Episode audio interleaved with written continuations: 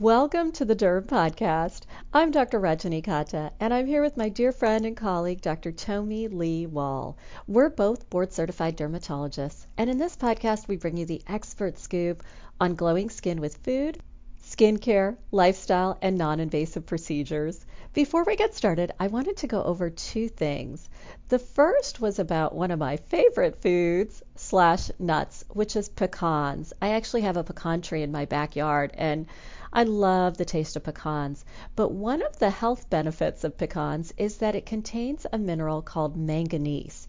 Manganese is one of those minerals that you don't hear about a lot, but it's actually needed for the normal functioning of different enzymes in your body, including one enzyme called prolidase that's really important in collagen production. So, manganese is one of those minerals that you might not hear about, but that your body needs to really make collagen. So, just one more reason for me to continue enjoying pecans. Now, a short disclaimer. This podcast is meant for entertainment purposes only. The information presented does not serve as medical advice and in no way substitutes for professional care by a healthcare provider. For any medical concerns, please contact your physician.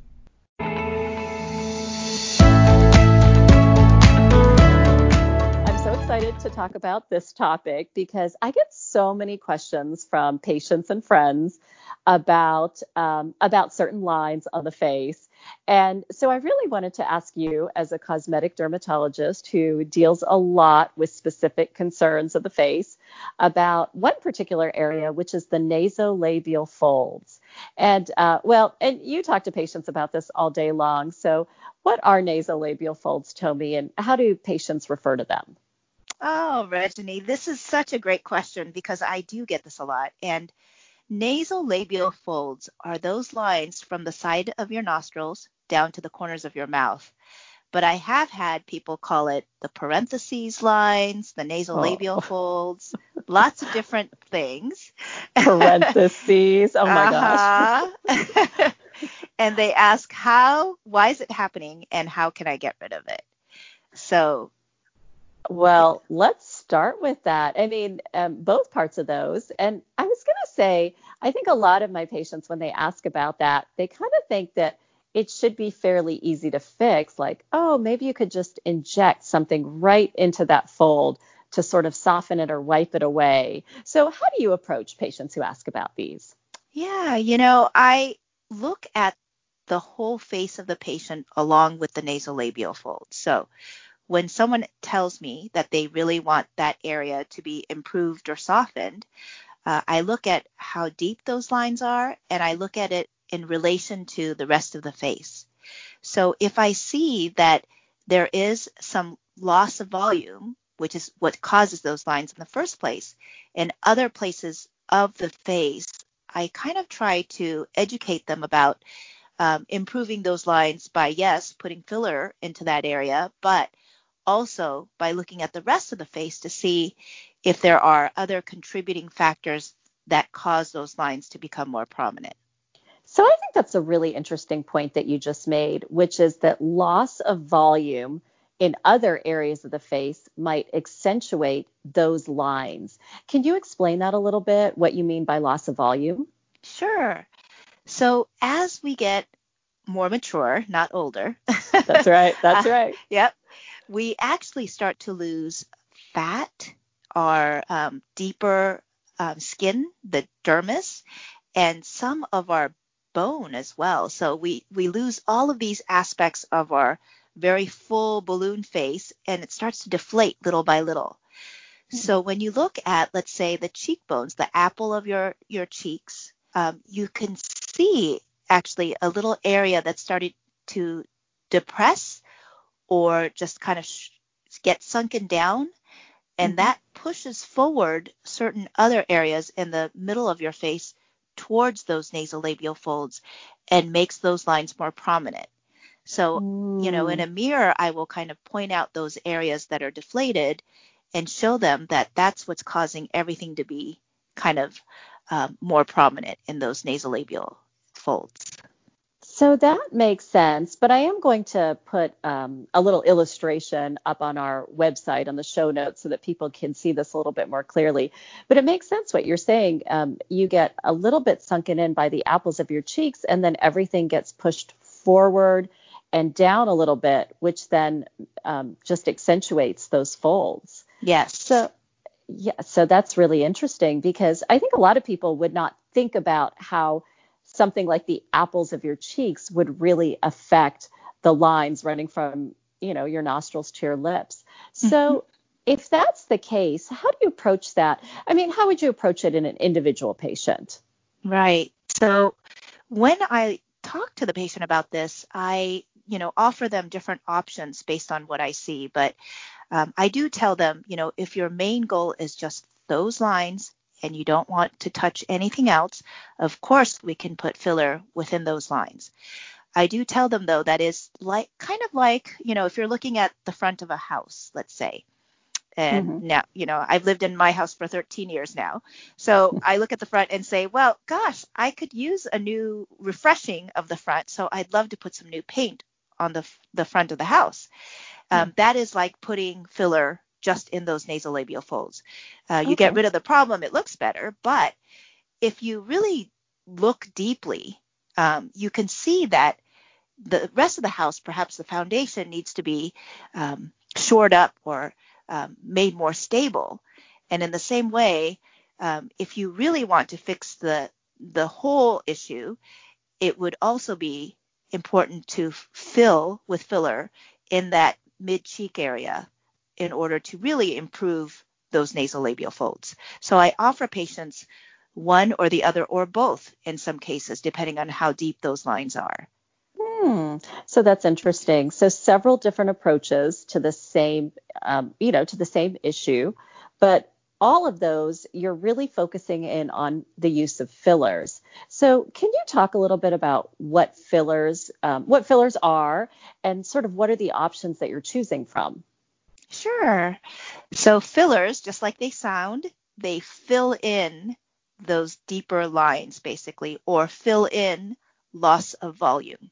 Hmm. So fillers come in all shapes and sizes, different thicknesses, different durations, um, different side effect profiles. But the three general large categories that I discuss with patients are the hyaluronic acid fillers, mm-hmm. You know, we can talk about trade names in a second, but that's one yeah. category.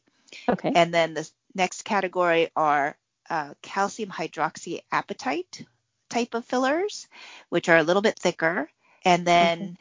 something called poly L lactic acid, which is um, a completely different filler. So let me, it's very confusing. So let me make it a little bit easier. I tell people HA, hyaluronic acid, is like clear jello looks and feels like clear jello. And they come in different thicknesses. So you can have watery jello for thin lines, um, medium jello uh, for the typical areas, and then really thick clear jello for, for places where you need to build a lot of volume. Okay. Um, so Juvederm, um, Restylane, those are you know the general category names that I can tell you. There's many, many more, but I'm just trying to make it fairly simple. Yeah. So and those then, are two brand names. Okay. Mm-hmm. So that's really interesting. So I can already start to see how you would choose a different filler material based on what area of the face you were treating. Mm-hmm. Um, so I think, um, and I think probably, so there's a lot of questions I would ask you about um, all of these, but I think for purposes of this episode, we will just focus on um, the nasolabial folds and sort of what would be your top choice for that area? If you were just focusing on filling in that line, um, what would be your top choice for that area? That's a great question. So, in general, I like the hyaluronic acid or HA fillers in that area. So, Restylane, Juvederm Ultra, um, those types of fillers. Okay, so those are two of the brand names. And why do you prefer hyaluronic acid in this area? Well, I think that it it achieves the goal very quickly. So usually right after the injection within a week or two, you can see exactly how that area looks. You don't have to wait a month, month and a half. Mm-hmm. I think that they are probably um, one of the safest fillers to use in terms of side effects. Um, and they look very natural in that area and just just does a nice job of softening and um, volumizing in a very natural way. Oh, interesting. So, how do you choose? I mean, what do you tell a patient when you're considering using a hyaluronic acid filler? Um, sort of in terms of potential for side effects and potential for results, all of those issues. Yeah. So, you know, we want the perfect filler is something that lasts for a fairly good duration of time. Mm-hmm. Hyaluronic acid fillers tend to last about six months to a year. Um, in rare cases, in some of them, two years, depending on the product. So, to us in cosmetics, I think that's a reasonable amount of time. And in terms of safe side effect and safety profile, I like it because if there were to be an adverse effect, and one of the ones that we worry about the most is even though it is really extremely rare, if a filler material goes into a blood vessel, it can clog up that blood vessel and cause a little bit of a sore to develop on the surface of the skin because there's no blood supply to that area. And mm. this hmm. only happens in rare areas. But should something like that happen, which can happen with any type of filler, HA or hyaluronic acid fillers have an eraser, I call it. So hmm. there's a liquid called hyaluronidase, which we can inject right into that area, and it will erase all the hyaluronic acid in that region. And so if you had that side effect where some of the filler was injected into a blood vessel and then was causing um, skin necrosis, even potentially, you're mm-hmm. saying that as long as you could inject that eraser quick enough, you would then erase that potential adverse effect. Right. So we would decrease the the the side effects of that. And in addition, if you just don't like the way it looks for some reason, I, I like that there is an eraser that we can erase away the effects of the filler fairly quickly. So, Tomi, I'm really glad you're talking about hyaluronidase because if somebody were to Google complications of fillers, there have been several news reports of people who've experienced actually severe um, adverse effects from a filler injected into a blood vessel. And at least one of the news reports talked about how the person who was injecting the filler did not have access right there to hyaluronidase. So it just emphasizes the point about how important it is to have all that material. Mm-hmm. So um, that's something you have right in your office, right next to your filler, I'm sure. And also, to that point, you should be experienced enough to know where to put the filler and what to watch for to try to prevent those complications. So, if you don't have the right education, you might put fillers in places where that risk is so high of side effects and complications that you can even see something like blindness, which is pretty rare but has been reported about, I think, about 100 cases worldwide.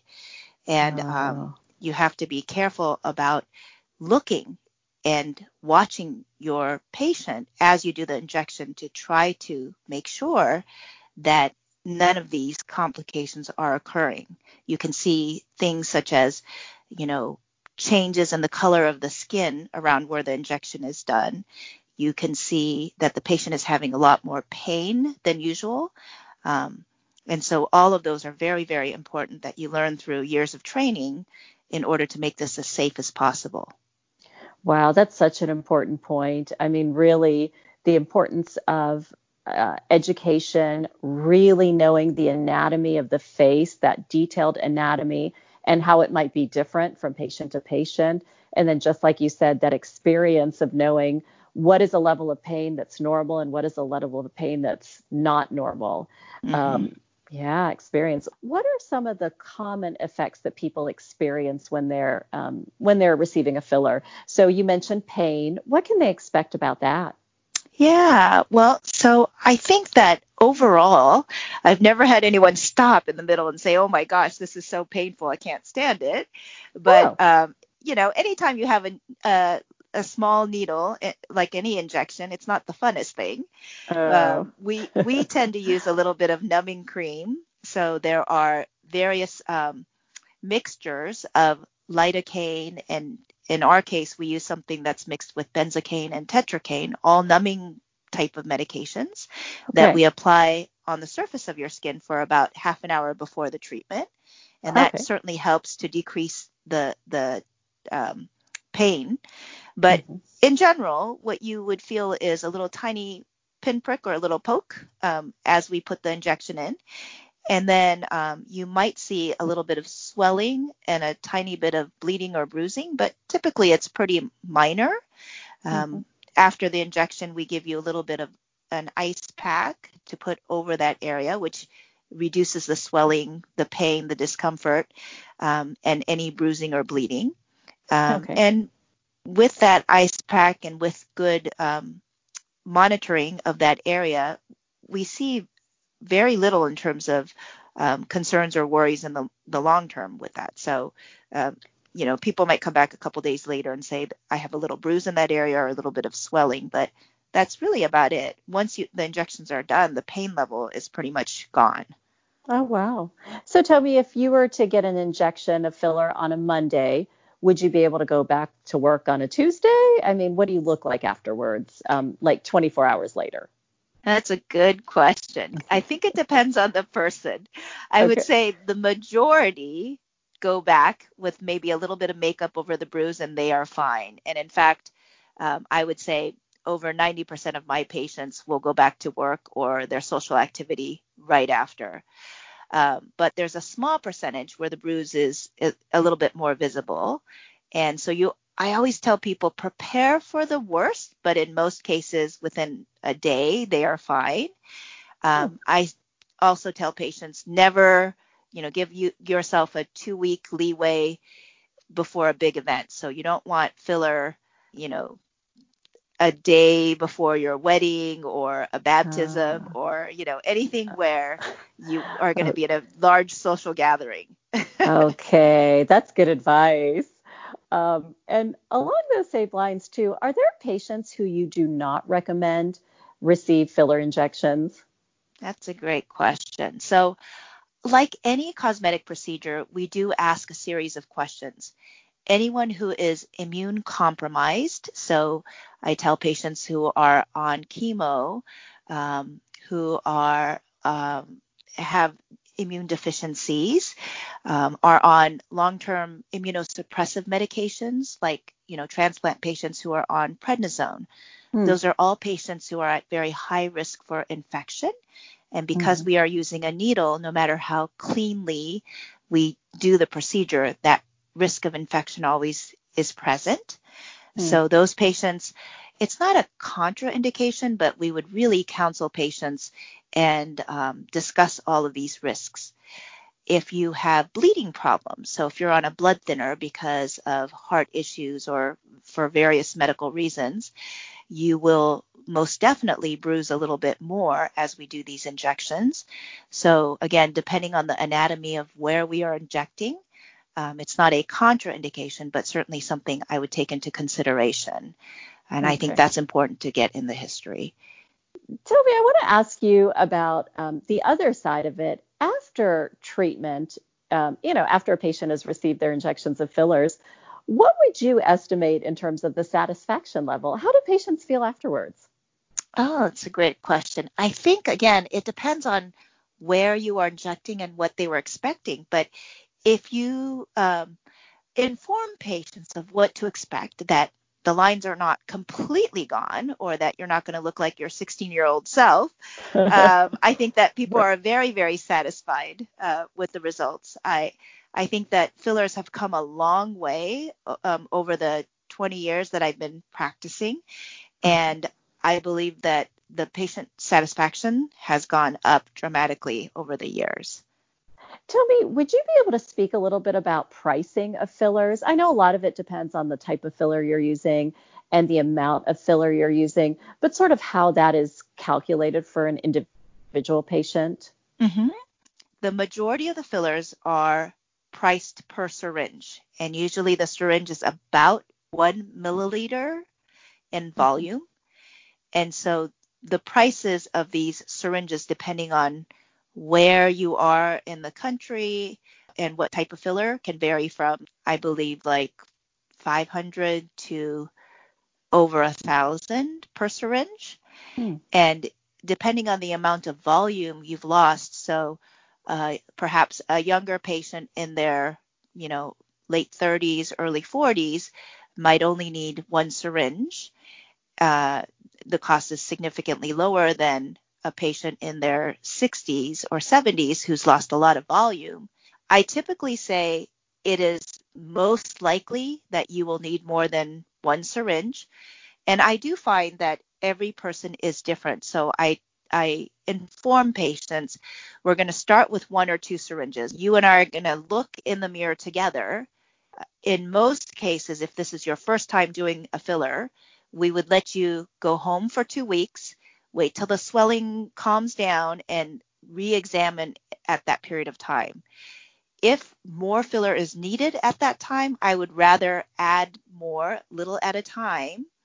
Uh, so this is gradual improvement as opposed to the boom, quick fix, let's put in six syringes and see how you do. And I believe that firmly because I see too many people out there looking like big, giant, overfilled balloons. right. um, and perhaps getting too much at one time. And you know, the one of the concerns that I get from a lot of patients when they come in is, "Oh my god, please don't make me look like, you know, the real housewives or sorry to the real housewives but you know or there are certain celebrities that just look odd because you know in your 60s you shouldn't have a body habitus and facial features that look so different that it does not look natural so we do try to take into account what the whole person looks like. Oh, tell me, I love your approach. You're so right. Like you will see people who are, you know, maybe reality TV stars who do have that overfilled look that really does look very unnatural. So mm-hmm. I love your approach. And I also love that it's up to the patient to decide what level that they're seeking out. Because I know some people do like more of that dramatic um, that dramatic change, and others really prefer more of that natural look. So I really like that approach of reevaluating at two weeks and seeing how the patient feels about it. Thank you. That's, oh, I love that. Well, is there anything else that you would advise a patient who's thinking about, um, you know, who's thinking about getting fillers for their oh, I hate that word parentheses, but we'll use it. Who's thinking about who's thinking about fillers for their nasolabial folds. Is there anything else that you would suggest or advise them to, to think about?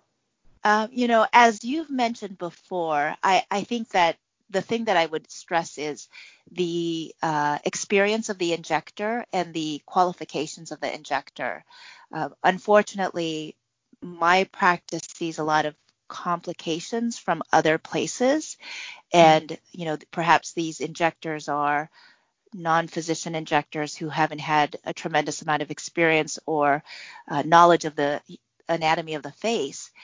And some of these complications are so, so difficult to improve once they happen. I would love to prevent uh, patients having any complications. These are not um, innocuous procedures, and I really would want you to really enjoy the look of these fillers afterwards and not be crying because uh, you saved a little bit of money, you know. Yeah. So. That's such an important point. And I love that because so many people experience great results with fillers. And it's just a matter of being really educated and being really cautious and being really careful. Um, so I'm really glad you mentioned that. Tell me, that was really interesting. And I think before and after photos would be really interesting to see also. So, to our listeners, I'm going to go ahead and ask Dr. Wall to provide some of those photos, and we'll put them on the show notes for today's episode. Those show notes are at our website, which is dermpodcast.com. That's D E R M podcast.com. You can also visit Dr. Tomi and see more photos of different procedures at her Instagram, which is Dr. Tomi Lee Wall. We thank you so much for joining us, and we hope you have a wonderful week. I'm Dr. Rajani Kata, here with Dr. Tomi Lee Wall on the Derm Podcast.